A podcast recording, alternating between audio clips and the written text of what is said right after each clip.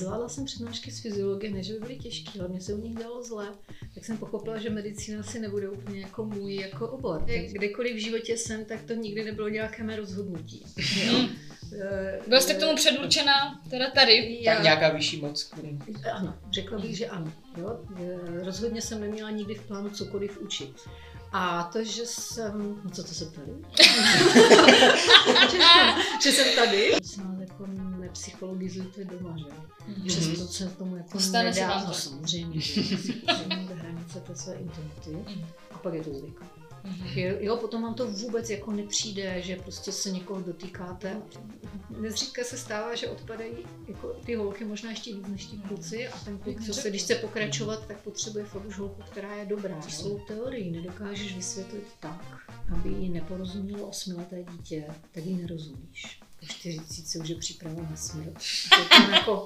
Vy tam sedíte tváří tvář, 40 už dávno pominula. Jednou nohou v hrobě vlastně. A to se pak jako je těžký se nezasmát. Hezký den všem našim posluchačům, vítáme vás u dalšího příjemného povídání. Dnešní pozvání do našeho podcastu přijal člověk, který je velmi milou a zajímavou osobností a tím je paní doktorka Harvanová. Dobrý den. Dobrý den. Dobrý den. Tak jo, děkuji za krásný úvod. Paní doktorka Harvanová působí na katedře společenských věd v kinantropologii, a kde vyučuje předměty jako základní psychologie, psychologie pro učitele a také na ní můžete narazit v pohybové gramotnosti nebo v předmětu tance, které také vyučuje a kde se sama aktivně věnovala standardním tancům a jeho trénování a zároveň je členkou České asociace transakční analýzy a asociace psychologů sportu v ČR. To je docela bohatý výčet těch aktivit, ještě byste něco doplnila? Možná bych ten minulý čas věnovala, opravila na přítomný, ještě pořád věnuju. Ano, tak to se omlouváme. A jinak samozřejmě chybí tam takový ty osobní role, že jo, protože člověk, ano, to je pravda. Rodič je další role a jsou docela důležitý pro mě, takže to tam chybí, ale to je ta privátní část. Tak děkujeme za doplnění. My se tam napíšeme. Já si myslím, že na to rozpovídání bychom si mohli dát hnedka ze začátku takový přepadový zápočet. Aby jsme se rozmluvili, to máme vždycky na začátku. A budou to jednoduché otázky, na které nejsou prostě odpovědi. Přesně tak. Jednoduchá odpověď, která je čistě na vás.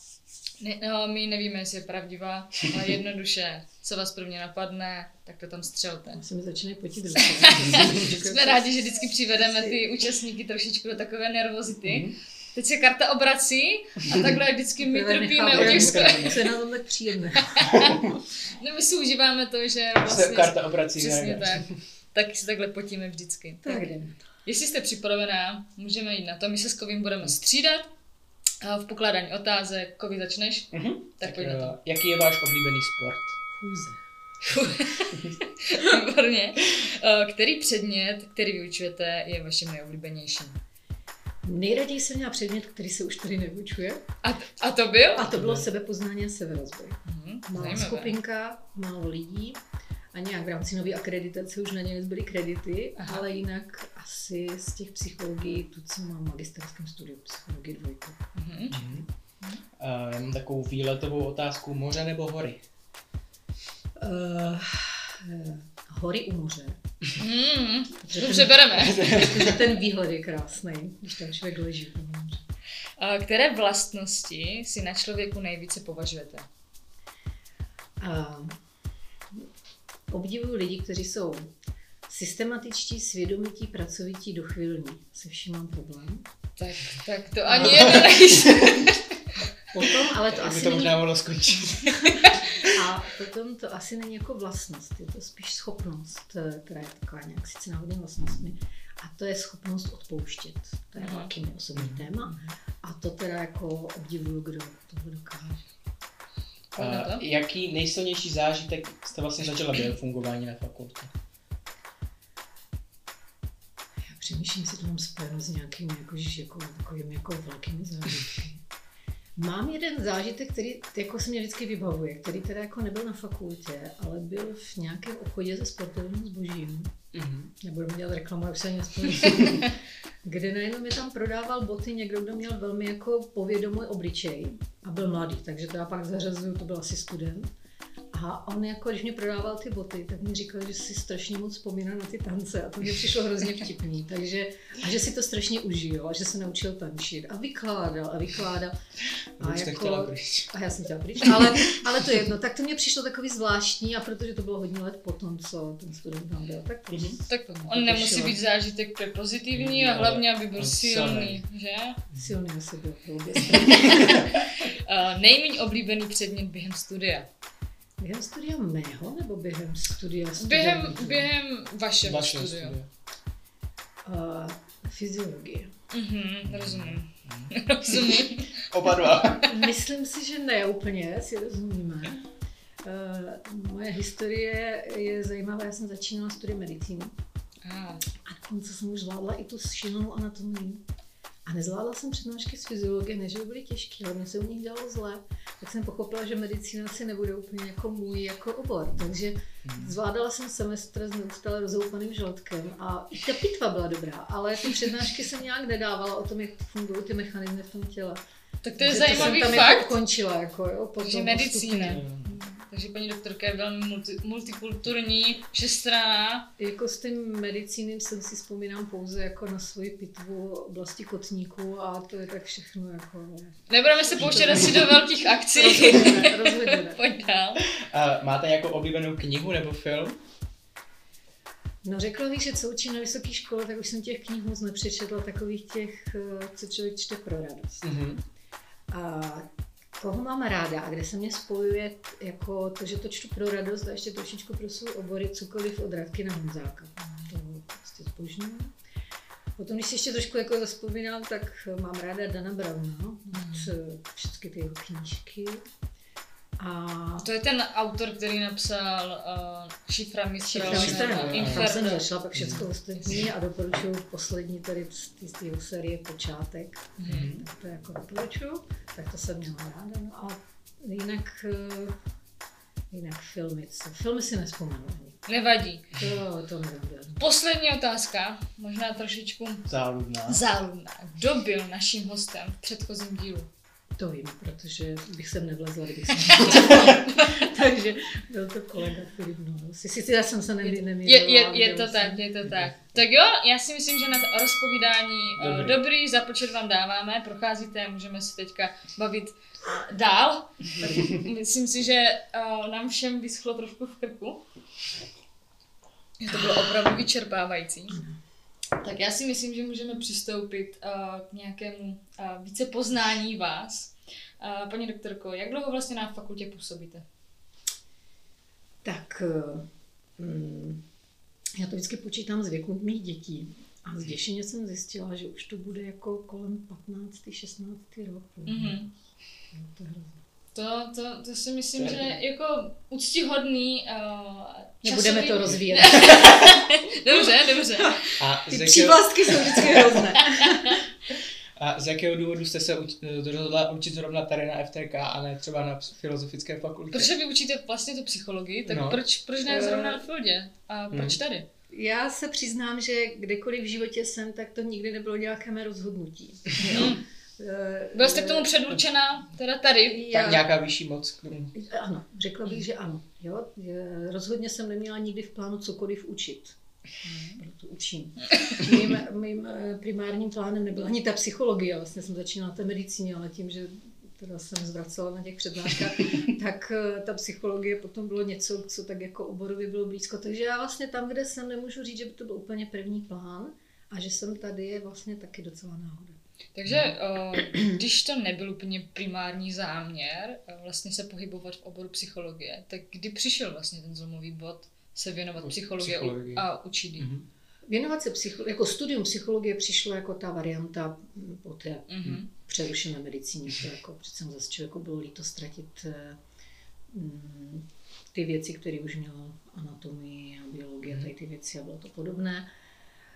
Takže jsem to nějak vystudoval. Ale v rámci těch studií samozřejmě se člověk věnoval jiným aktivitám, takže to asi na to dojde. A vlastně já jsem ani nebyla si jistá, že tu psychologii někdy vůbec budu dělat. A to, že jsem... No co, to jsem tady? že jsem tady? No, teď jste mě dostala. Ale mám pocit, že jsme se furt bavili o tom, proč jsem tady. Proč jste tady a jak jste se dostala k psychologii? Psychologii jsem, to se myslím jako zodpověděla, jak jsem se k ní dostala. A zase na druhou stranu, já si myslím, že není člověk, který by psychologie aspoň trošku jako nezajímal. Z různých důvodů motivace, jo? Ať už vlastně nějaké prostě sebeposun a řešení vlastní věci. Takže v tomto smyslu mě to jako nesmírně jako zajímalo, byla to určitě věc, která jsem si říkala, že jako mě baví a jestli ji budu dělat nebo nebudu dělat, to je druhá věc. A jsem se ocitla proto, že tady vypadl kdysi dávno jeden vyučující a zrovna v půlce akademického roku prostě se rozhodl ten dotyčný nebo ta dotyčná, že už na letní semestr nenastoupí ze dne na den. A bylo potřeba, aby někdo rychle naskočil a něco odučil. A byla to hromada náhod a hromada známostí a mimo jiné jsme se trošičku znali s Michalem Šafářem, který jsme se na studiích psychologie tak různě v různých ročnících proplítali v různých předmětech, takže aspoň věděl, že existuju. A potřeboval někoho rychle. A já jsem byla na mateřské dovolené a, takže se to hodilo. A prostě jsem říkala, tak ten semestr tady odučím. 15. Tak vlastně děkujeme panu děkanovi. Ale jako myslím, že i on k tomu přišel, tak jako prostě to fakt jako byla náhoda. Rychle se někdo, strašně se rychle někdo hledal. Já si myslím, že úplně nejlepší rozhodnutí. Přesně já tak. Nevím, nevím. No vlastně já neměla tuhle otázku připravenou, ale nabízí se to. Čeho vlastně, nebo co máte na psychologii jako ráda? Co se vám jako fascinuje? Tak, protože to je docela dost jako široký, obsáhlý obor. Já asi, jako, když se mě zeptáte na psychologii, tak mám pocit, že jako mám hovořit o tom oboru. Tak to nevím, jako, takhle to nevím říct. Ne, já to beru tak jako komplexně. Když mám ráda, když věcem rozumím. A rozumím věcem ve chvíli, kdy je umím pojmenovat a popsat. Samozřejmě náš jazyk je poměrně dost omezený, takže i ta míra toho pochopení je limitována tím jazykem. Ještě když je někdo omezený, tak je to horší právě. No a teď k té psychologii. Samozřejmě člověk chce rozumět sobě, chce rozumět věcem, co se kolem něj dělí. A to studium té psychologie vám právě dává jakoby ten jazyk, čímž pádem jako vám to pomáhá těm věcem chápat. Ale stejně tak vám to zase nabízí uvědomění si toho, jak je to strašně nepochopitelné, neuchopitelné, široké. Ale já jako fakt jako se hrozně ráda učím. Ne ve smyslu jako takový ty věci nazpomnět, ale hrozně ráda se měním. A to jako ta psychologie nabízí vlastně neomezený. A stále, protože jako pořád není vlastně ohraničená nějak. Jako musíte, nemusíte, ale absolvujete, protože chcete, protože docítíte, že potřebujete výcviky a tak dále. To mě teda strašně baví. Jsme naťukli tu psychologii. Jak náročné bylo studium psychologie? Teď nevím, jako jestli to úplně jako můžu říct. Já jsem tím, jak i ta studie psychologie nebyla úplně takový ten první plán. Většinou jako lidé jdou studovat psychologii, protože potom hrozně touží. Často se dostanou na podruhé, na potřetí. Je to fakt jako obor docela žádaný. Já jsem měla výhodu, že tím, jak už jsem měla tu medicínu, tak třeba ty testy jako z ty biologie a tak dále, jako zase nebyly pro mě tak náročné. Takže jsem se tam jako nějakým náhodným způsobem dostala relativně rychle. Ale tím, že to nebyla ta první volba, tak já jsem fakt nebyla takový ten jako zažraný student, který řekl, tak teď jsem tady a prostě jako teď všechno jako musím jako vstřebat a tak dále. A nehledě na to, že to bylo období, kdy já jsem velmi intenzivně žila jaksi svým, dneska se to říká sport, tehdy to ještě sport nebyl, tím tancem. Takže já to studium mám v takový mlze, se přiznám. Jo, jako fakt asi... Myslím, že jako jsem byla podobně jak studenti FTK, že jako což na Feldě není úplně obvyklé. Jo? A byla to doba, která byla poměrně neúplně jako daleko od těch porevolučních změn. Takže ono i to studium neprobíhalo takovým tím drilujícím způsobem. Objevovali se tam lidé, kteří přicházeli z praxe a bavili se s námi. Takže jako já nemůžu říct, že bych měla pocit, že to bylo fakt studium. To bylo prostě krásných jaksi 5 let života, který... Prostě tak jako běželi různě a chvilku jsem byla intenzivně tam a chvilku jsem intenzivně byla tam a já vlastně nevím. Když se bavíme i o té psychologii obecné, tak já to řeknu hodně tak laicky. Vy trochu fušujete i do té sportovní psychologie, je to tak? Jo. Jo, ale nemyslím si, že bych byla jakoby úplně jako ideální prvoplánovitý sportovní psycholog. Mm-hmm. Protože sport jako takový je fakt jako výkonová věc. Jde tam o ten výkon. Já mám pocit, že nejsem výkonový člověk. A ten sportovní psycholog musí být člověk, který taky jako jde po tom výkonu, jo? Protože většinou ten sportovec chce, aby mu ten sportovní psycholog k výkonu pomohl a musí v tom být naladěný stejně. Takže já jsem spíš jako fušuju do sportu, to je jako psycholog v situaci, kdy má někdo nějaký problém, který se úplně primárně nevztahuje k nějakému výkonu, mm-hmm. ale něčemu jinému. Tak už je otázka, jestli to je úplně sportovní psycholog, mm-hmm. jo? Ale většinou ti klienti z toho prostředí přichází, z toho mého tanečního prostředí a pak se nakonec stejně ukáže, že v tu chvíli už nejde o ten vlastní výkon, ale že řešíme něco, co je spíš jakoby osobnější, jo, a tak dále. A tam se teda cítím lépe, protože já fakt ty lidi neumím tlačit do výkonu, protože nevím, tam prostě jsem se ještě nenašla. Vy jste narazila na ten výkon a v dnešní době se roztrhl pytel s různými motivátory, motivačními kouči, kteří směřují toho sportovce čistě k tomu jednomu výkonu a nerozeberou ten jeho problém do důsledku. Když jste se tak usmívala. No, tak mě by zajímal váš názor na to. Nebo nás by zajímal váš názor na tyto motivační kouče. Teď musím hodně to vydýchávat, protože pozor. Já si myslím, že dobrý coach je výborná věc. Sportovní psycholog, který dokáže pracovat s motivací, je výborná věc. Ale já nemám ráda to slovo motivace. Obzvlášť tady na fakultě tělesné kultury, jsem se teď vyměnila za ta dlouhá léta, se s ním jaksi zachází velmi, nebo se s ním velmi často zachází s tím slovem. Jo? Jako já mám asociaci, že někdo řekne, jako musíme motivovat, to je stejně jako musíme opravovat nebo něco. Jo? Prostě tak já jako fakt toto slovo nemám moc ráda. Ale právě proto, že to mám jako spojeno s tím, že bývá vnímáno strašně jednoduše. Jo? Omlouvám se teďka, jste studenti. Často studenti to slovo používají. Musíme motivovat. Jo? Mm-hmm. To je jako takový to budovatelský heslo, co já jsem zažila v mládí, jo? Že musíme budovat a tak dále. A když se vás jako studentů, ne vás, ale všeobecně, jako zeptám, co si teda jako pod tím představují, co vlastně jako budou dělat, když budou teda motivovat, tak velmi rychle to sklouzne do toho, že vlastně správný, aby byl člověk vnitřně motivován, což znamená, že vlastně oni nebudou dělat nic, ale ten druhý musí být vnitřně motivován. A je to takový házení brambory, jakoby, jo. Já se vnímám, že jako motivace je popis nějakého procesu a stavu toho člověka.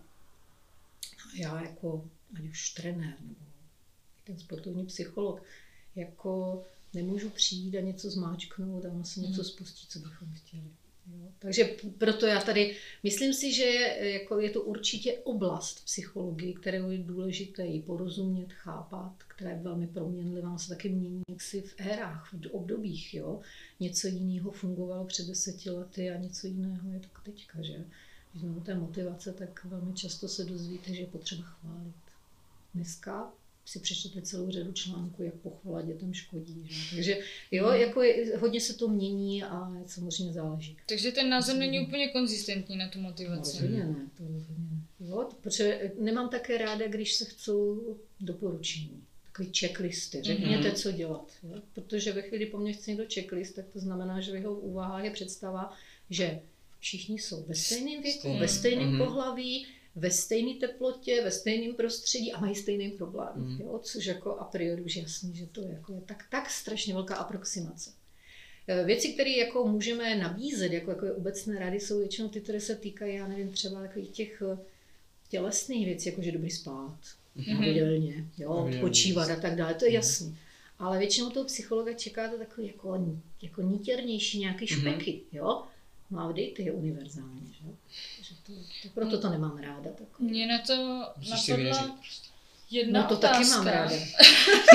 Musíš. To jsou už takový ty odřískaný prostě věci, které jako mě, když slyším, tak taky z toho padají uši. Tady ty univerzální jako věty. Určitě je na tom něco pravdy, ale jestli to funguje na každého, to asi těžko. Bavíme se ještě o té motivaci? Jo, já myslím tak obecně, ale mě právě na to napadla jedna otázka. Když za váma někdo přijde, protože já jsem si tak s kovým našla, že vy vlastně nepůsobíte jenom jako na fakultě o oboru psychologie, ale tak trochu máte i soukromou praxi. Nebo... Je to tak? Můžeme to tak říct? Ano. Tak když v té praxi za váma někdo takhle přijde, tak mně přijde, že ty lidi často vidí v tom psychologovi takovou tu spásu, že tak teď jsem u psychologa a věřím, že mi nějak pomůže, ale vlastně to tak není. A co s takovým člověkem, který je namotivovaný k tomu, že půjde k psychologovi a čeká tam něco, co se mu nedostane. Že za hodinu přijde vyléčený. Přesně tak, není to od vás. Jako taková... Nevím, jak to říct, ale... Já se teda jako přiznám, že zase jako úplně s takhle jako naivními klienty se vlastně nepotkám. Jo, to ona, jako nevím, šli jste někdy k psychologovi? Ano. Jo? Šla jste tam s pocitem, že za hodinu budete v pořádku? Poprvé, když jsem tam šla, tak jsem tam opravdu šla s tím, že když jdu za psychologem, tak až odejdu, tak se všechno vyřeší. Ale to jsem byla fakt asi v tom mladším věku, když jsem myslela, že já jsem viděla ten bílej plášť, nějaká vyšší monst a že prostě na mě šáhne, pohladí mě a já přijdu v podstatě domů úplně v pohodě, ale možná mám jenom takovou utopilou představu, že to tak ještě furt funguje u všech. Jako člověk, když se odhodlá, že někam přijde, tak tam za tím psychologem a tak dále, tak jako tam přichází jako dítě s takovým tím přáním, že existuje Ježíšek, jo? Že se stane ten zázrak. Samozřejmě on si to takhle neuvědomuje, ale ono to takhle hodně podobně vypadá. Jo? To znamená, jdu za někým, kdo má na to školu a vzdělání a on ten zázrak zařídí a udělá se mi lépe. Ale podobně chodíme i za lékaři, že máme pocit, že udělají zázrak, že nám dají tu... Oni trošku mají ty fyzické nástroje, dávají tu pilulku a něco vám uřežou a tak to jako ten zázrak vypadá, ale je to podobně jako, je to podobná dětská iluze. Jo? A teď zase nevím, co jste se mě ptali. Ne, já si myslím, že jste odpověděla na to, co jsem chtěla říct. A vlastně, už jsem zpátky zase, a vlastně ten psycholog pomáhá tomu člověku v životě udělat nějakou změnu. Jak jsem tady o těch změnách hovořila. Ten člověk, když je hodně velký laik, tak se neuvědomuje, že tam jde pro tu změnu. A první můj úkol je vlastně se zorientovat, co by ten člověk chtěl, co je z toho vlastně možné. A to, že to spolu hledáme, to možné, to už je vlastně realizace té změny velké. Jo, vlastně přechod z toho dítěte, které tam vstupuje a chce zázrak, do, a to já se omlouvám, použiju svůj transakční analytický pojem, do egostavu dospělého, který dokáže rozumně a racionálně zvážit možné, nemožné. A hlavně také míru zodpovědnosti za to, co se s ním v tom životě děje. A ve chvíli, když člověk začne přijímat tu zodpovědnost a začne chápat, že i jako špatná rozhodnutí a špatné činy jsou v pořádku, jsou jeho, ale on je také může měnit. No tak to už je hodně daleko, to už je úplně super. To už jsme vlastně jako můžeme odejít, že máme hotovo. Jo? Ale to samozřejmě nefunguje takhle jednoduše, chce to všecko čas. Jo? A to je asi taky jako velmi těžké pro ty klienty toto přijímat. Velmi často jako lidé zažívají, že byli u psychologa několikrát. U různých psychologů. A většinou řeknou, ten mě nepomohl, a ten byl blbej a tak dále. Já jsem v tom velmi opatrná, protože si myslím, že navštívili hodně psychologů a vlastně jim to pomohlo k tomu uvědomit, jak to původní přání bylo dětský. Jo? A to, že byl on blbej na začátku, možná jenom znamená to, že jim nesplnil ten zázrak. Jo? A postupně vlastně ten člověk taky dozrává a uvědomuje si, že asi bude muset něco přinést. Když takhle paní doktorka mluví, tak my jsme si tady poznačili takovou otázku, protože se to nabízí. Jste renovovaná odbornice, v podstatě, tak můžeme říct, v oboru psychologie a doba covidová přinesla takové nepříjemné, nešvar, přesně tak. Takový nešvar možná v tom, že hodně lidí na to bylo třeba psychicky. Tak by se mě by zajímalo, jestli se ten počet těch lidí, kteří vyhledávají tyhle odborné pomoci, jestli se zvýšil opravdu, protože se je to skloňovaný, že více lidí teďka vyhledává tuhle pomoc, ale mě by více fakt zajímalo, tak, jestli to doopravdy fakt jako se tak reflektuje v té realitě. Já to na to nemůžu odpovědět. Ne, jo, nemám jako žádná tvrdá data. Spíš, jestli jste to jako nějak jako pocítila. Já jsem to pocítila třeba v rámci zvýšeného zájmu, tady je poradná v rámci FTK. Jo? Ale zase, já neumím posoudit, jestli to je kvůli covidu, jestli to je proto, že už fakt jako třeba ti lidi mě znají za ta léta, tak si třeba už troufli a třeba přepětili. Já to nevím, jo. Ale a taky nemám jakoby praxe, moje privátní poradenská není to gro, k čemu já se věnuji. Takže já nemám tak široký vzorek, abych mohla sledovat, jestli to, ty změny jako se tomu odráží. Ale je fakt, že co sleduju různé facebookové skupiny, jsme psychologové a tak dále, aby člověk měl ty informace, tak řada těch kolegů skutečně uváděla velkou poptávku, ale pozor, možná i proto, že ten výkon těch služeb byl výrazně omezený. Jo? To znamená, běžný poradenský psycholog vlastně rovně mohl fungovat. Fungovaly pouze psychologické služby klinických psychologů, což jsou vlastně psychologové, kteří fungují většinou v nějakých zdravotnických zařízeních a tam se dostat je fakt jako problémy běžně. Takže možná takových těch hodně poptávek je to způsobeno i s tím, že vlastně nabídka těch služeb byla velmi omezená svého času. Takže já na tohle neumím úplně odpovědět. Ale určitě to bylo období, které bylo těžké, jo? Jako, které prostě vyžadovalo velkou míru adaptace a člověk se neměl moc o co opřít, ty zkušenosti nebyly. Ale druhá věc je, že někdy, jako, když fakt člověk dostane do extrémnější situace, tak potlačí takový ty běžný životní stezky a začne paradoxně někdo fungovat mnohem jako funkčněji.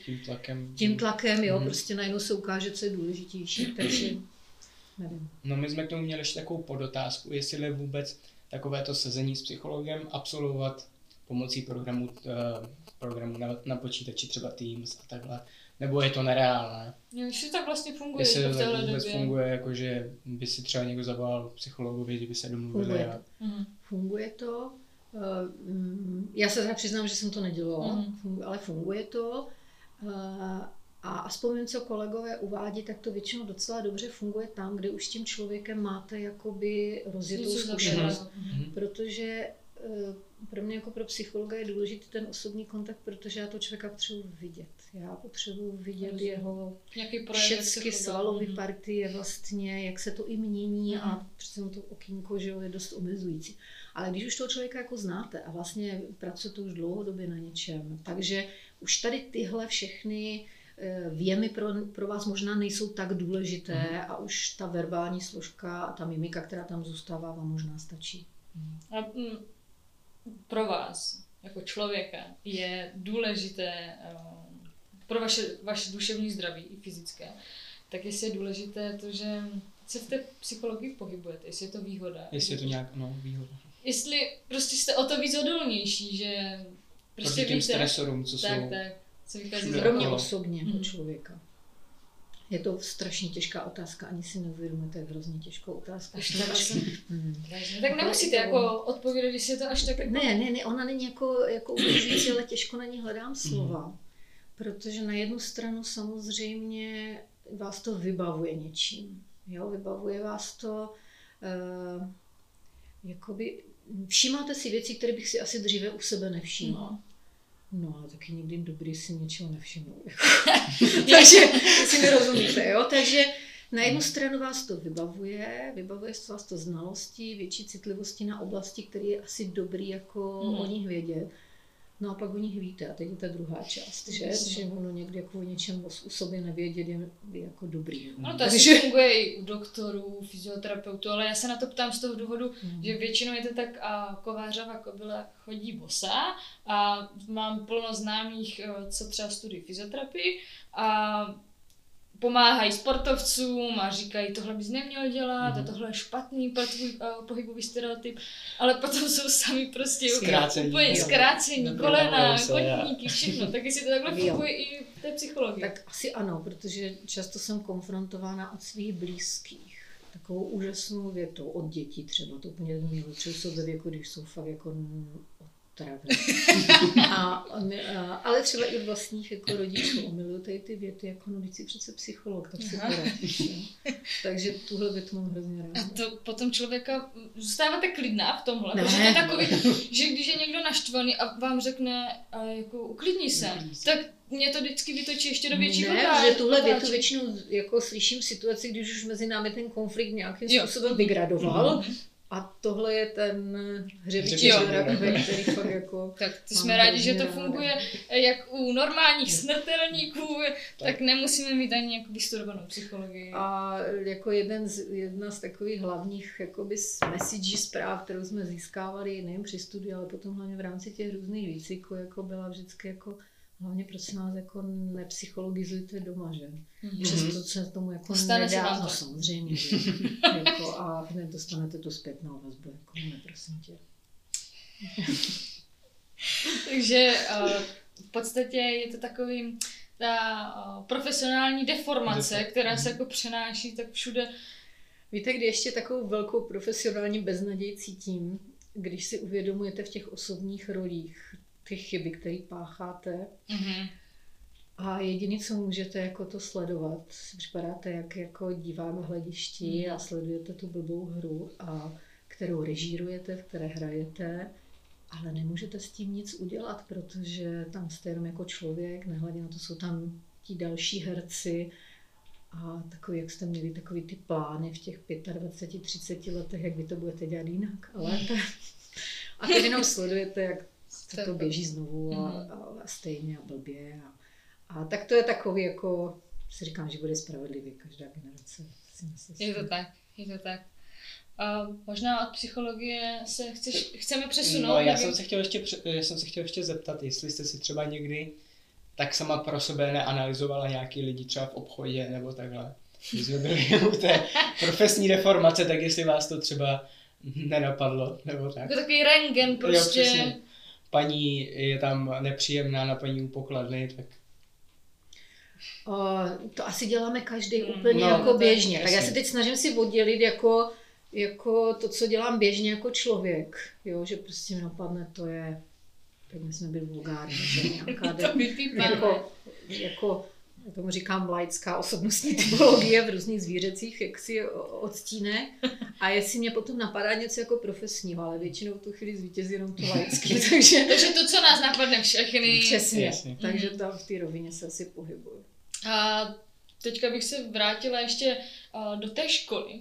Jak moc náročný bylo vlastně vyučovat předměty psychologie takhle přes různě MS Teams. Je to přece jenom, v té psychologii potřebuje člověk ten osobní kontakt a ten tady nebyl, už jste to zmínila, tak jaké to bylo? No samozřejmě určitě to jako bylo na nic pro ty studenty, si myslím, že ano. Za prvé pro mě byla velká výzva, jako všecko to, co souvisí jako s tím IT a s tím technikou. Já mám totiž jako takový jako problém, že já přijdu a v mé přítomnosti přestávají fungovat všechny moderní technologie. Všechno nám zatím jede. Právě tam máte doufám.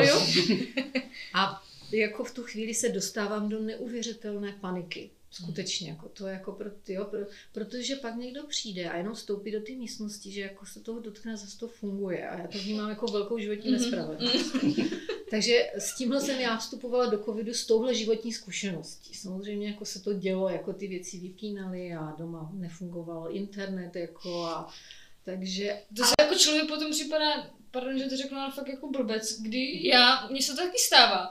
Říkám, nejede mi to, nevím proč.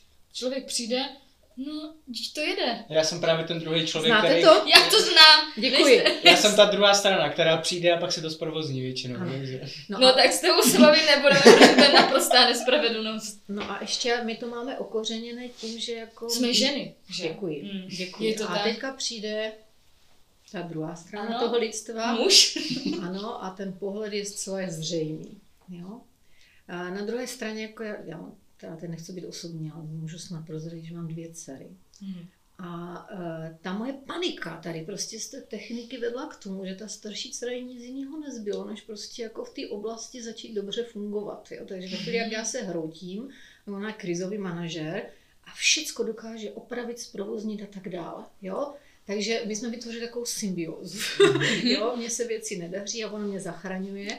Tak to byla taková zajímavá jako zkušenost v tom covidu, se nám obrátili role. No a když se vrátím zpátky, tak nevím, asi jako mě ten osud trošku politoval a nějak ty věci začaly fungovat, takže jsem se trošku více jaksi naučila přátelit se všemi těmi systémy. Já to vnímám jako velký osobní posun, jo? Že už se nehroutím tak intenzivně, jak jsem se hroutila, když mi něco padne, já už to umím řešit a hledat a zvládnu a něco tak dále. No a co se týče té výuky, hledali jsme způsoby, jak to vlastně jako vyřešit. Asi jako každý. Ty naše předměty jsou takový velkoobjemový, to znamená, my tam musíme obsloužit obrovské množství studentů, to asi víte. Takže já jsem zvolila takovou jakoby strategii ne úplně té online výuky v reálném čase, ale pro studenty jsem připravovala jakoby namlouvané přednášky, protože jich je tak strašně moc, že já stejně v těch týmsech, kdyby se jich přihlásila 3, tak jsem ztracená, jo? Takže vést nějaké kolečka a tak dále. Takže jsem zvolila tuto cestu. Do jaké míry to pro ty studenty jaksi mělo smysl, nemělo smysl, neumím úplně posoudit. Já jsem z toho byla spokojená. No to, ale druhá věc je polovina úspěchu. Ale druhá věc je, že jako jsem taky jaksi byla přítomná výuce těch svých dětí a tam jsem jako pochopila, že to nadšení nás učitelů z toho, co odvádíme na té druhé straně, není vždycky tak jako přijímáno a že... Takže nevím vlastně, nevím, jestli to bylo úspěšné. To se možná objeví potom ve výsledcích, zkouška, státnice, určitě se to někde 100%. Projeví. Jo. Jako mně fakt chybí ten kontakt s těmi studenty, já potřebuju mít jako ten rychlej feedback přes ten vizuál a ten mě prostě jako ten mě chybí, takže to jsem zatím nedokázala nějak nahradit příliš. Vy ve vašich hodinách působíte velmi klidně a nejen teda v hodinách, ale částečně jste na to už odpověděla, jestli se umíte i naštvat a jak moc těžké je pro vás usměrňovat nás, tělocvikáře, kteří jsme často hyperaktivní, moc neposedíme a nedáváme moc pozor. Vy tam je docela taky jako šum je tam většinou, no, při těch hodinách. Ale u vás, i když působíte tak klidně, tak u vás se to neděje. Tak čím to možná je? No pro mě jako je nesmírně jako překvapující, že mě říkáte, že jsem klidný člověk. Jo? Protože já Minimálně tak působíte. Tak jo, tak jsem se to asi naučila hrát, ale jako rozhodně se tak jako nevnímám. Jo? Ale zase pozor, jako člověk vystupuje v různých rolích, v různých jaksi symetriích. Jako mi kolegové by asi určitě neřekli, že jsem klidný člověk. A moje rodina by to rozhodně neřekla. Jo, takže to je odpověď na tu vaši otázku, jestli se dokážu rozčilit velmi snadno, velmi rychle, velmi často. Nedělá mi to problém. A co se týče jakoby těm studentům, já mám jakoby ráda, vůbec nevím, jestli se mi to daří, ale mám ráda jakoby vzájemně respektující jakoby přístup. A snažím se k tomu nějak maximálně přispět. Tak jestli možná ten klid, který hraju, jako k tomu vede, tak vlastně nevím. Jo? Jako, ale to mám ráda, nemám ráda ve vztahu ke studentům asymetrii. Jo? To jako mě nesedí. A jak myslíte, že takovýhle klid a vyrovnání, kterým působíte na nás studenty, minimálně na nás studenty, tak jestli to přišlo jako s tím studiem té psychologie, nebo no, opravdu jako ne, tak nastavená? Asi ne, zase já jsem asi tak nastavená. Jo, jako já asi nejsem sprinter. Jo. Takže já asi jsem takhle jakoby nastavená, když si takhle uvědomuji, tak asi jsme takhle nastavení rodině jako hodně. Takže. Je fakt teda, že já jsem jednou zažila, že jste se fakt naštvala. Já jsem se naštvala hodněkrát. Ne, že, jako, protože fakt já jsem nečekala, že vy jste někdy dokázala fakt zvýšit hlas. A tam to bylo jako oprávněný, protože si pamatuju, že bylo na zkoušce a mý kolegové vás trošku rozlobili, že chtěli tu zkoušku trošičku tak občůrat a každý se naučil jednu otázku jenom. Jo, to byly takový ty naše kolokvie. Jo. A vím, že jsme se tak jako domluvili, že každý se naučí jednu otázku a tu si vezme, tu řekne a odejde, ale vy jste to hnedka po chvílce jako věděla, oč jde a docela jste nás prostřelila a to si pamatuju, že jste trochu zvýšila hlas, ale vůbec ne jako tolik, jak bych čekala, že na tom místě, bylo to na místě, jako fakt nás seřvala, vy jste trochu zvýšila hlas. Já se trošku jako teďka jako tady jako otevřu víc, nerada před studenty jako se jako otevírá, jako zvyšuju hlas a vlastně vyexcituju situaci, víte proč? Protože já pak nevím, co s tím. No. Protože v tu chvíli, jak se to rozjede a vznikne tam fakt nepříjemná atmosféra, ta zodpovědnost je zase na mě, aby se to vrátilo zpátky. A já si říkám, doprčí, za co, že já s tím nebudu smět poradit. Jo? Jako ve chvíli, jako vy se ani neuvědomujete, jakou máte sílu jako vůči tomu vyučujícímu.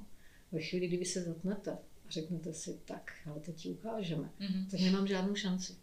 Co tam budu dělat, jo? Takže je podobně můj klid je velkou obranou. Obranou před tím, abychom se nedostali do situací, v kterých bych si nevěděla rady.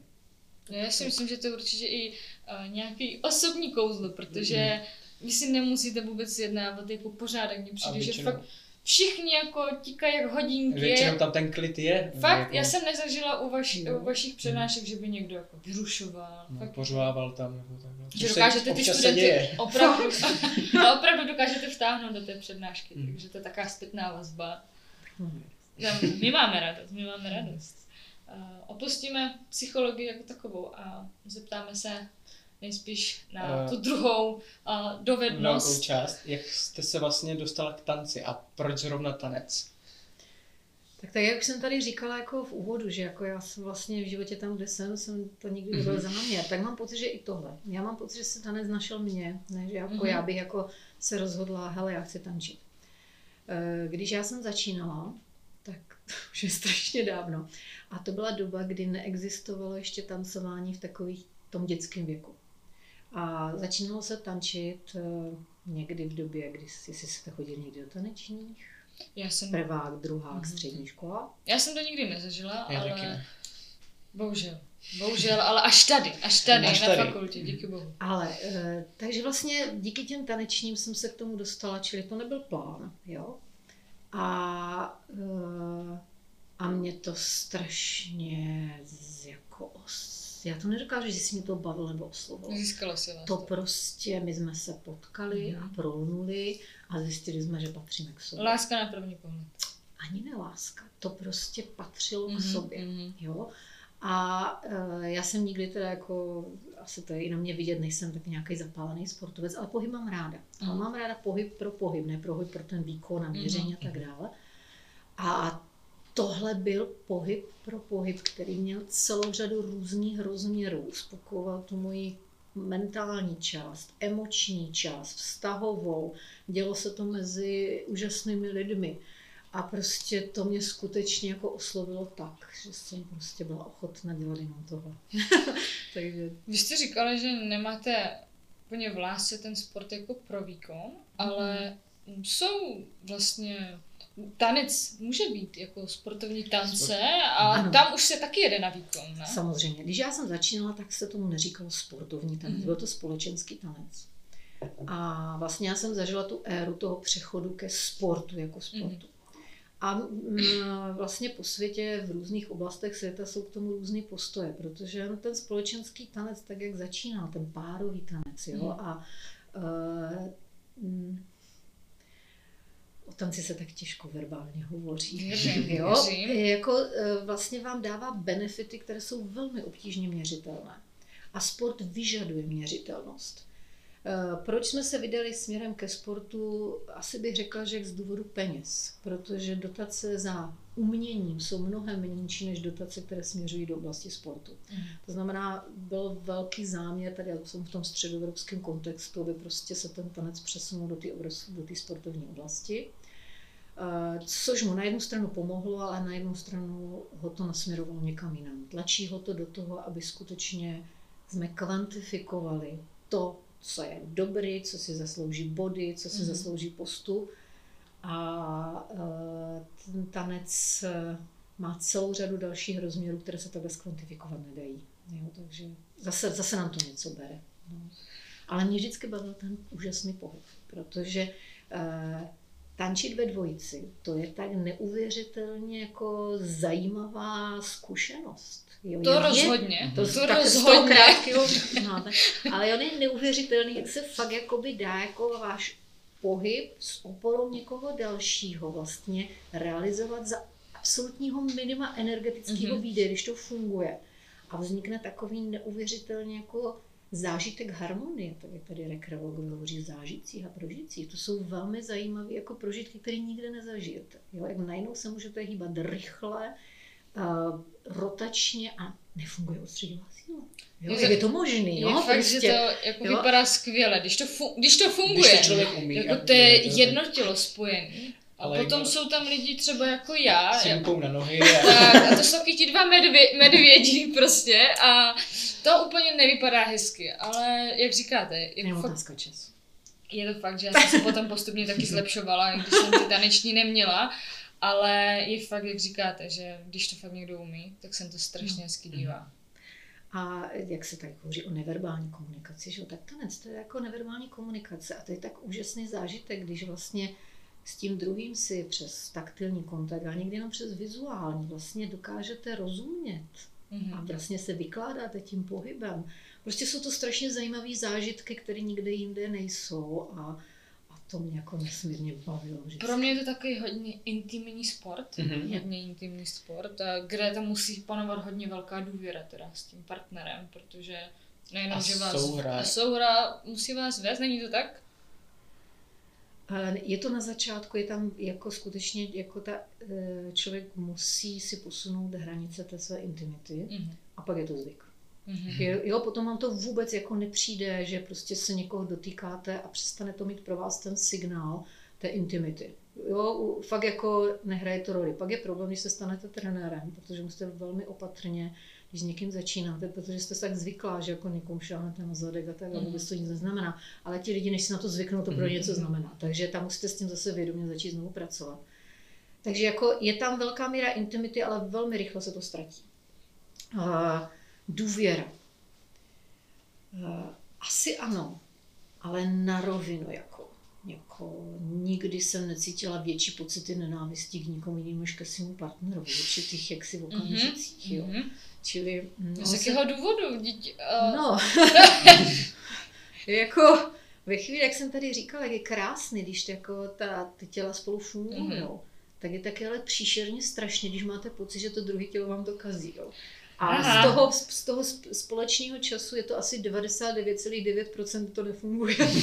A samozřejmě jako být tolerantní k tomu, že vám to někdo kazí, to nevydržíte dlouho. Takže je to fakt jako velká výzva, jako tam v podstatě ty konflikty jsou na denním pořádku, neustále. Jo, ale chci říct, že to mají páry velmi různě. Jo, jsou různě nastaveny, jsou taky ty páry, které mají také i jako partnerský vztah samozřejmě. Někdo říká, že to je výhoda, někdo říká nikdy. Jo. Teďka druhá věc je, že dneska už se tančí o dětských kategorií, že? Takže tam je to taky specifický. Jo. Bavte se o partnerském vztahu se osmiletými dětmi. Že? Takže je to prostě v různých věkových jako érách, je to různý.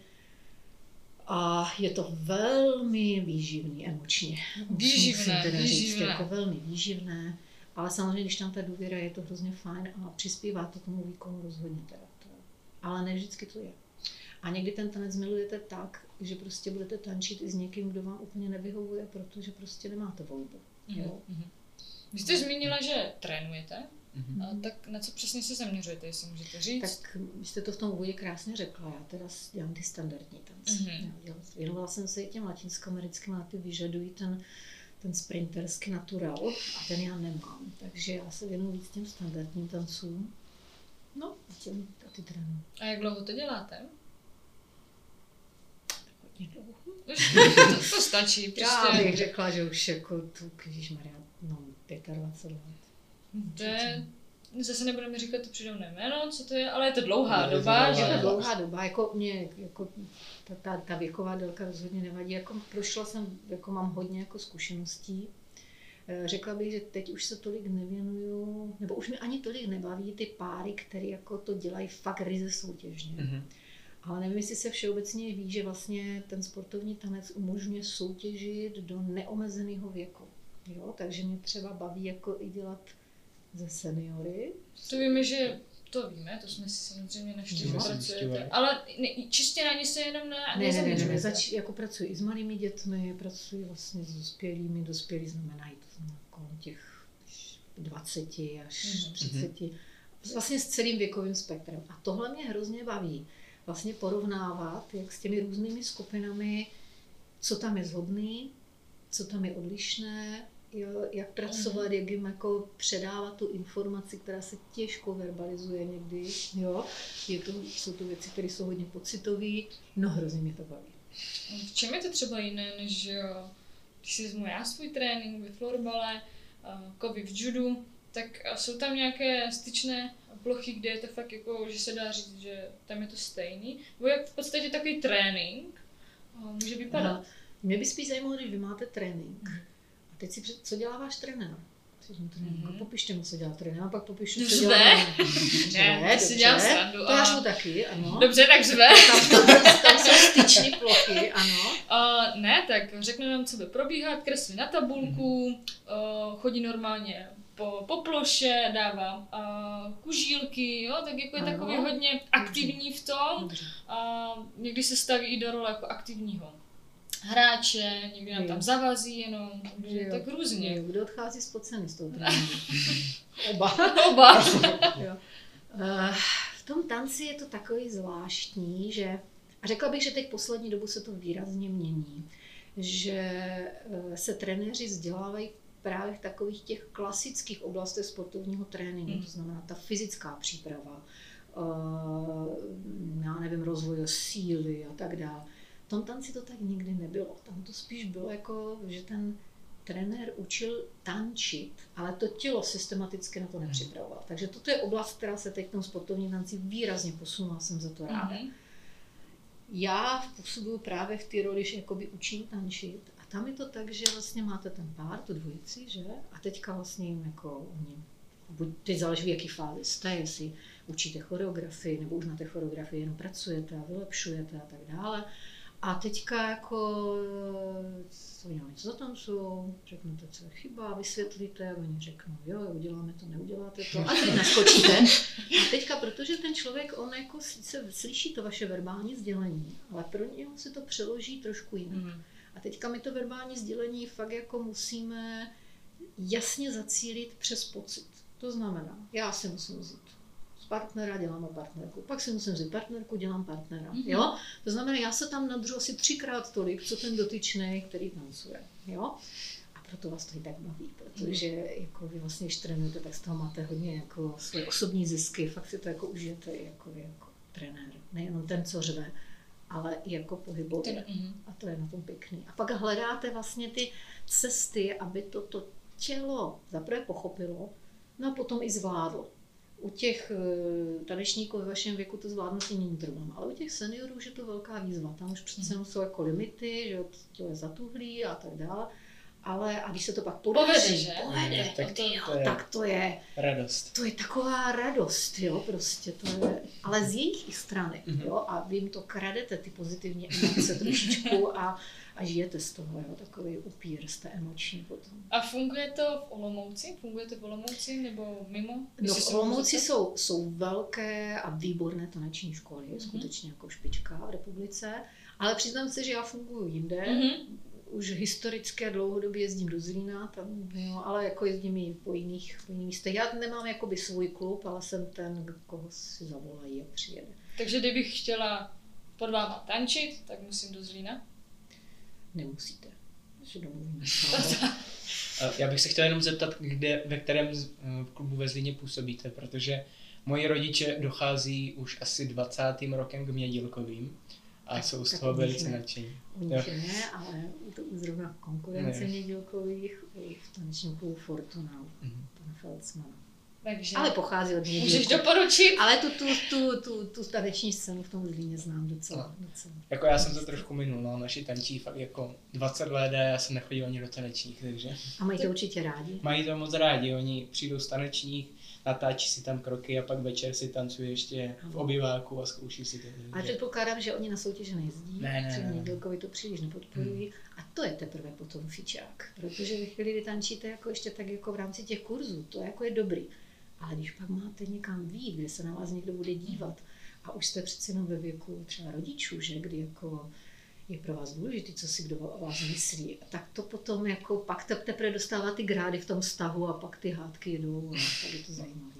Já bych řekl, že vlastně to, když ti to partner zkazí, tak je podobný, když ti spoluhráčka zkazí přehrávku. Přesně tak. Jako jestli se dodá připodobnit. Určitě, já jsem na to myslela, není to sice kolektivní sport, ten sportovní tanec, nebo já nevím, do které kategorie jestli to spíš jako... Jako ta dvojice je to složitý zařadit, ale pozor, my tam máme i kolektivní varianty. Mm-hmm. A na to jsou velmi pyšná, protože za mé éry, když já jsem aktivně tancovala, tak tady v Olomouci byl velký taneční klub, který už dneska neexistuje, ale který se věnoval právě, tam se říkalo taneční formace, kdy specificky 8 párů tančí choreografii, která je buď standardní nebo v latinskoamerických tancích. A my jsme v tom byli velmi úspěšní, máme asi 10-11 titulů mistrů republiky a jezdili jsme po světě s těmi formacemi, fakt jsme v tom měli obrovské jméno. Takže vlastně jsem se věnovala i týmovému sportu. A to teda byl fakt, jako to mě hrozně bavilo, protože to prožívat ještě v té skupině, to je prostě úžasné. Jo, ten zážitek se vždycky z několika násobuje, když tam máte jiný lidi, no. No, takže máme i takovou variantu. Takže jsme kolegové z kolektivních sportů. Ano. Nebudu ti do toho skákat, když jsi nadechoval. Ne, můžu přejít, protože sportovní tance, dá se říct, jako tanec, jako takový, jsou estetické sporty, patří do estetických sportů. A tam je určitý předpoklad, že ten člověk musí nějak vypadat. Kor u žen se stává stejně jako v moderní gymnastice, v estetické gymnastice, že by ty ženy, dívky, by mohly mít problém například s příjmem potravy. Stává se to i tady u těchto tanců? Já si myslím, že asi ano, ale my nemáme tak velký tlak na to, aby ta dívka byla skutečně až na hranici té podvýživy, tak jak je to třeba moderní gymnastiky. Nejsou takové extrémy. Fakt jako tohle my nepotřebujeme. Jo? My potřebujeme, aby ten pár působil harmonicky, takže když je, nevím, ten partner trošičku jako svalově jako vybaven, tak ta dívka vůbec nemusí být jaksi anorektická, bude to úplně v pořádku. Celkově ten vizuál musí působit příjemně, jo? Takže u nás fakt ty tlaky nejsou tak extrémní jako na to, aby museli být vyhublí. Ale druhá věc je, že jak jsem říkala, jak se tady to tancování realizuje od toho dětského věku, tak samozřejmě přichází takové ty vývojové změny, kde se objevují velké nárůsty hmoty ve výšce, v různých oblastech těla, kde se s tím ten člověk musí vyrovnávat běžně, normálně, netopený dělá sport, kde se pak ještě ukazuje jako v nějakých neúplně zahalených šatech. Takže nemůžu říct, že bychom my na ty lidi tlačili, ale prostě ten člověk si uvědomuje, že své tělo někde bude ukazovat a cítí to jako tlak. Takže je možný, že v určitých fázích jako ty dívky mají nějakou potřebu korigovat svůj vzhled. Jo. Ale myslím si, že to nebude častější než v jiných sportech. Jo. Minulý rok na tady to téma proběhla přednáška na Balu specifikace psychologie a výživy estetických sportů, kterou měla na starost Monika Mičková, naše bývalá moderní gymnastka. Tak jaké byly ohlasy na tady tu akci a chystáte se to někdy v budoucnu zopakovat? Jaké byly ohlasy, že to je těžké, pojďte se mě. Jako, myslím si, že to byla velmi příjemná konference. Byla tam velmi příjemná diskuze, takže z toho, jak si vždycky člověk nějak evokuje, že to asi jako bylo velmi fajn. Jo? Zrovna právě ta moderní gymnastika si myslím, že je oblast, kde ten tlak na ten vzhled je obrovský. Jo? Bavili jsme se tam třeba i o krasobruslení, kde je velký tlak na to, že ten výkon se posouvá skutečně téměř do dětských let. Jo? Že krasobruslařka na 14 let už prostě je odepsaná. Jo? Tak v tomhle ten taneční sport takový není. Jo? Ten fakt jako tohle má, řekla, zdravě nastavené. Takže myslím, že ta konference byla strašně příjemná, jako otevřela se tam řada témat, které jsou důležité, které zajímají trenéry a tak dále. No a pak mám pocit, že přišel covid, takže určitě jsme měli více v plánu v této oblasti pokračovat, ale řada věcí se tak trošku zastavila, jako vidíme. Nevím, jestli se bude něco pokračovat v této oblasti. A jak velký problém je, když třeba během toho dospívání skončí partnerce, taneční partner a najít toho nového? Vím, že v krasobruslení je to docela velký problém, tam se to schání těžce, ale jestli je to v tanci jako podobně. Je to problém, ale paradoxně on to bývá někdy problémy i naopak. Mm-hmm.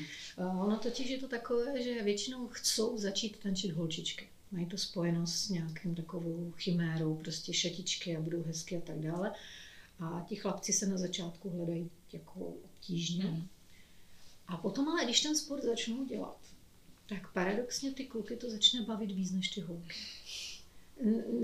Ono je i proto, že vlastně tam ta mužská role jako není nějak jako feminizovaná, naopak tam se po něm chce, aby skutečně jako tu mužskou roli rozvrhnul ve všech těch oblastech, jo? Takže se v tom cítí ten kluk docela dobře. Samozřejmě asi když se díváte na soutěže, tak někdy se vám budou dát některé ty účesy a oblečení těch kluků za hranou, jo? Ale oni sami se v tom už tu chvíli necítí zase tak špatně, jo? Protože pak jako on tam vede, on je tam ten macho, on je tam ten, kdo tu mužskou roli jako rozvíjí ve všech oblastech. Tak se necítí úplně špatně. To je samozřejmě jako, jaký orientace tam vystupuje a tak dále, je to určitě komplikovaný.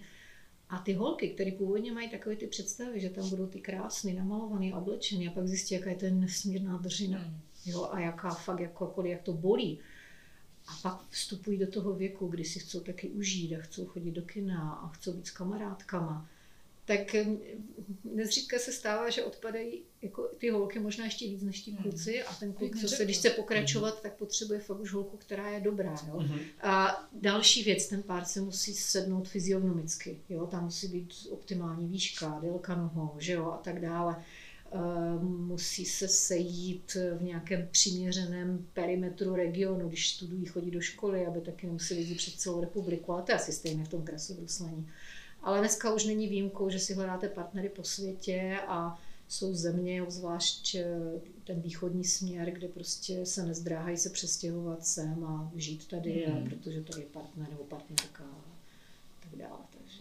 Mám takovou komerční otázku. Když se bavíme o tom tanci, že se to dokáže naučit kdokoliv, jakékoliv koleno, sledujete StarDance, když jezdí tančí? Sleduji, protože vlastně za ta léta se tam prošlo řada lidí, které osobně znám a samozřejmě jim fandím a chci je vidět, takže sleduju to. Takže to je v podstatě něco, co vy předáváte taky takhle, když to vypadá v té televizi, že tam přijde někdo, kdo neumí třeba tančit a vy ho jednoduše prostě vedete, samozřejmě ne vy, ale dá se to takhle připodobnit? Je to jiné. Já jsem se bavila s těmi lidmi, kteří tam dělají ty kouče, co vlastně tančí s těmi tanečníky a prostě tím, jak je strašně omezený krátký čas, tak oni skutečně to mají, ty celebrity mají ten svůj tanec naučený tak, že kdybyste jim ho otočili a měli tančit na jinou stěnu, oni to nedají. Jo? Oni vědí, že jdou od tam 3 kroky, tam 5, teď se musí otočit do 90 stupňů, ale jo, a konec. Jo? Samozřejmě, jestli to někdy jste sledovali, tak se tam objeví celebrity, které se ukáže, že mají neuvěřitelný talent. To je fakt, a fakt jako já si pak říkám, ten ještě lepší než ten tanečník skoro. Jo. Takže tam je to něco jiného, ale jinak skutečně tam jde o to rychle, krátce naučit něco, co dobře zabere kamera. Jo.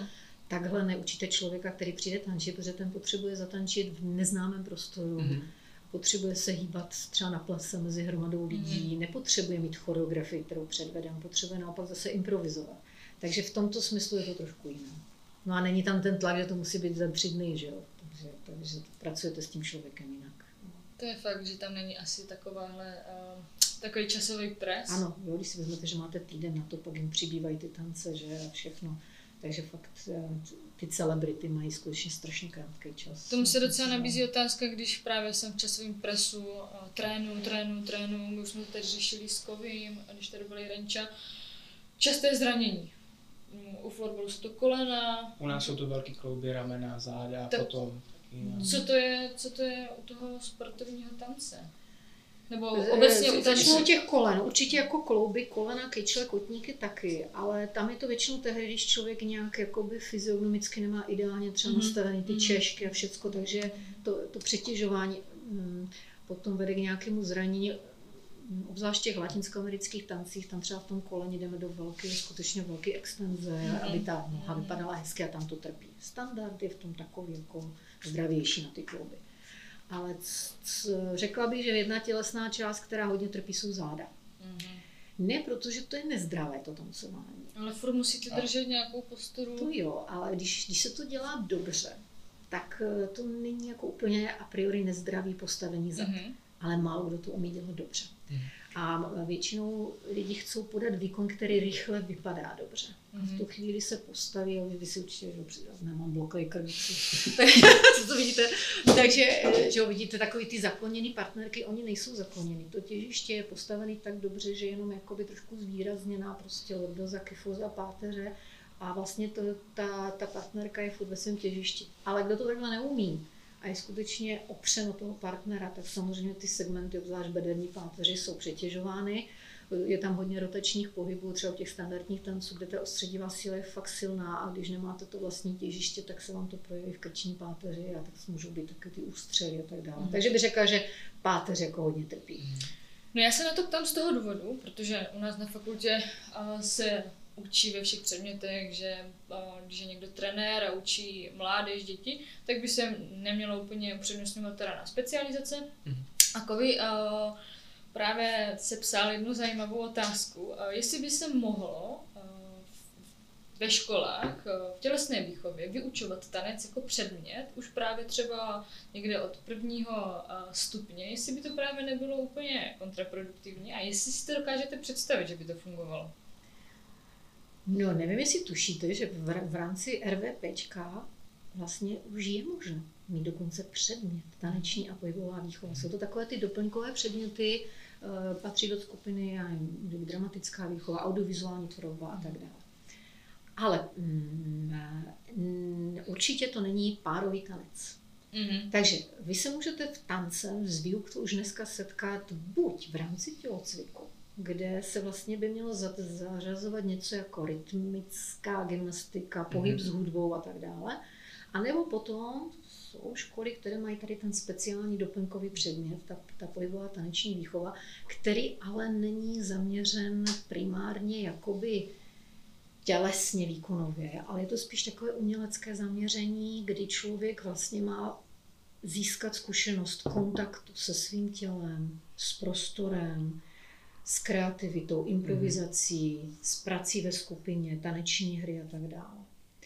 No a to, co se děje v tom tělocviku, tam je to trošku více zaměřeno jako hodně na ten rytmus, spojení hudbou a tak dále.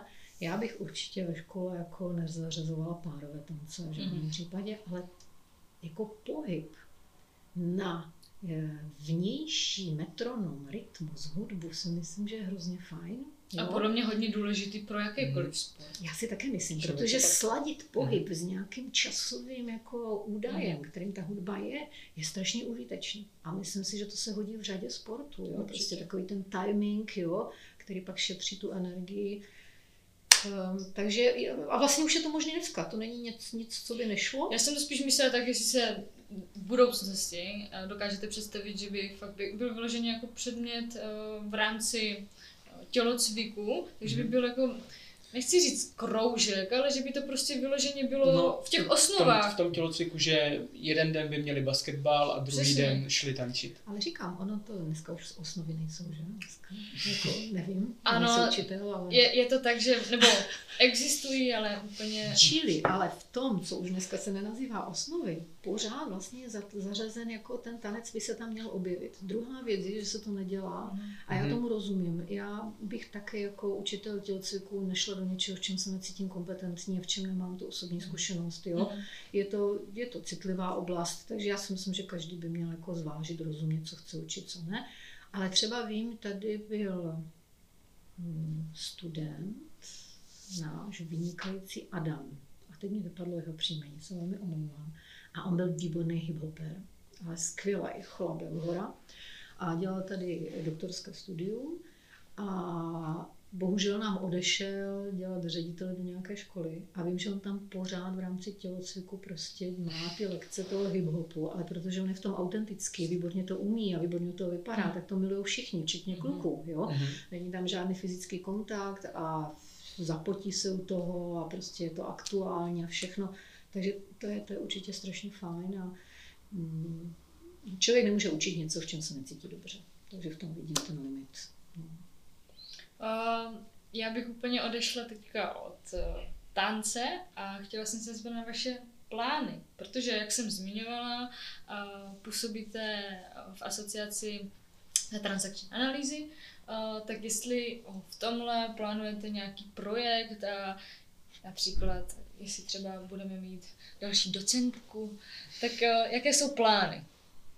No já vám říkám, že můj život moc plány neuvládá. Takže když já teď něco řeknu, co mám v plánu, tak mám pocit, že si podepíšu jako doklad, že se to nestane. Takže já vám jenom řeknu, co mě baví v životě a zase to stane plánem a realitou neumím posoudit.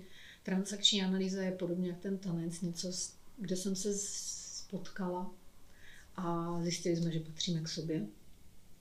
Vy asi víte, že z psychologie, že existuje celá řada různých přístupů a směrů. A ta transakční analýza je takový odpadlík psychoanalýzy založil. Jo? A já ji miluji, protože je to obor, nebo přístup k pohledu člověka je strašně lidský, jednoduchý, dobře popsatelný, dobře aplikovatelný a vlastně strašně rychle se dodá lidem vysvětlit, do co se jedná. Většina studentů tady z FTK znáte takový ty koncepty, já jsem OK, ty jsi OK. Málo kdo ví, že to je z transakční analýzy. Ne, už každý zná pojem egostav, rodič, dítě, dospělí. A to je taky z transakční analýzy a celá řada dalších z práce s kontraktem, s dohodou, jsou věci, které si půjčují další psychologické směry a mají kořen transakční analýze. A co mám hrozně ráda, ten zakladatel transakční analýzy řekl, že když svou teorii nedokážeš vysvětlit tak, aby ji neporozumělo 8leté dítě, tak ji nerozumíš. A to mě strašně zní v uších. A když jako přednáším studentům a učím a ty se dostanu do situace, že se mě něco zeptají a já to nedokážu vysvětlit, aby to pochopili, tak je to pro mě informace, že já tomu nechápu. Jo? Takže to jsou takové střípky toho, co to je transakční analýza. A já bych hrozně ráda jako se v té transakční analýze dál vyvíjela. Ten vzdělávací systém je poměrně komplikovaný. Ale on má své přesahy nejen do psychologie a čistého poradenství, ale on má třeba svoji odnož, která je speciálně určena pro pedagogiku a vzdělávání. Takže já řadu těch věcí přebírám a snažím se tady to těm studentům tam podstrkávat. Jo? A to je teda oblast, kde bych ráda realizovala třeba i nějaký výzkum a nějaké metody, které jsou zatím jenom v angličtině, v zahraničí bych ráda jakoby přinesla sama, přeložila. Vidíme a přeložila samozřejmě, adaptovala a tak dále, všechno to k tomu patří. Tak to je jedna velká oblast, která jako mě baví, nechci říct, že to je můj plán. A druhá velká oblast, která mě zajímá, je propojení té psychiky a toho tance. A konkrétně nemyslím teďka žádný párový tanec a tak dále, ale nevím, jestli víte, že každý z nás má v podstatě svůj jakýsi specifický a naučený nějaký pohybový mechanismus, pohybový stereotyp. Jo, já nevím, pohybujete se rychle nebo pomalu? Jo, pohybujete se jak kdy. Spíš jo? Jo? A vlastně ty kvality toho pohybu se takhle dají nadimenzovat, jo? Z hlediska síly, rychlosti, přímosti, křivolakosti. Existuje celý systém, jak se dá ten pohyb popsat. A mě zajímá, zda existují nějaké propojenosti mezi právě tady těmi preferencemi pohybovými a třeba nějakými osobnostními nastaveními. A zrovna si myslím, že pro nás jako tělocvikáři je to docela zajímavé, prostě vidět vlastně, jako jak se člověk jako hýbe, co dělá a mít vlastně další doprovodnou informaci k tomu, co o tom člověku jako víme. No, ale to jsou moje sny, nejsou to mé plány. Držte palce rozhodně. Na závěr mám takovou otázku, nemůžu se nezeptat. A ptali jsme se i pana Neose, tak se zeptáme i vás. Máte nějaké špeky ze zkoušení, nějaké vtipné historky? Co můžete publikovat? No, co můžete publikovat spíš. Jo, já vždycky dávám k lepšímu. Miluju oblast vývojové psychologie. Mm-hmm. U státnice často objevují tady tyhle otázky. A miluju oblast, když studenti si vytáhnou okruh dospělost a stáří a teď nám vykládají jako ty fáze, ty dospělosti. A teďka ze svého úhlu pohledu nějakých 22letých, 23letých lidí se dozvíte, že po 40 už je příprava na smrt. Ty tam sedíte tváří tvář, 40 už dávno pominula. Jednou nohou v hrobě vlastně.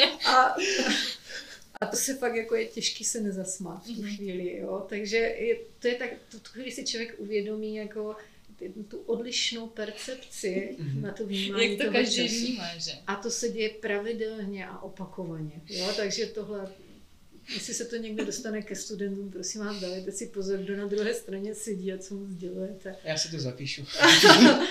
Ale sedím se, že ti studenti to říkají s naprostou vážností. V tu chvíli to vtipnější. Ano. A pak jako k tomu konfrontuje, tedy se jich třeba zeptáte, jako v jakém věku jsou ti rodiče. A teď vlastně jim to začne jako docvakávat a pak se musím strašně jako hlídat, abych se nezeptala, jestli už mají koupenou rakev a tak, že by to mohli být osobně. Takže toto bývá jako opakující se taková vtipná část.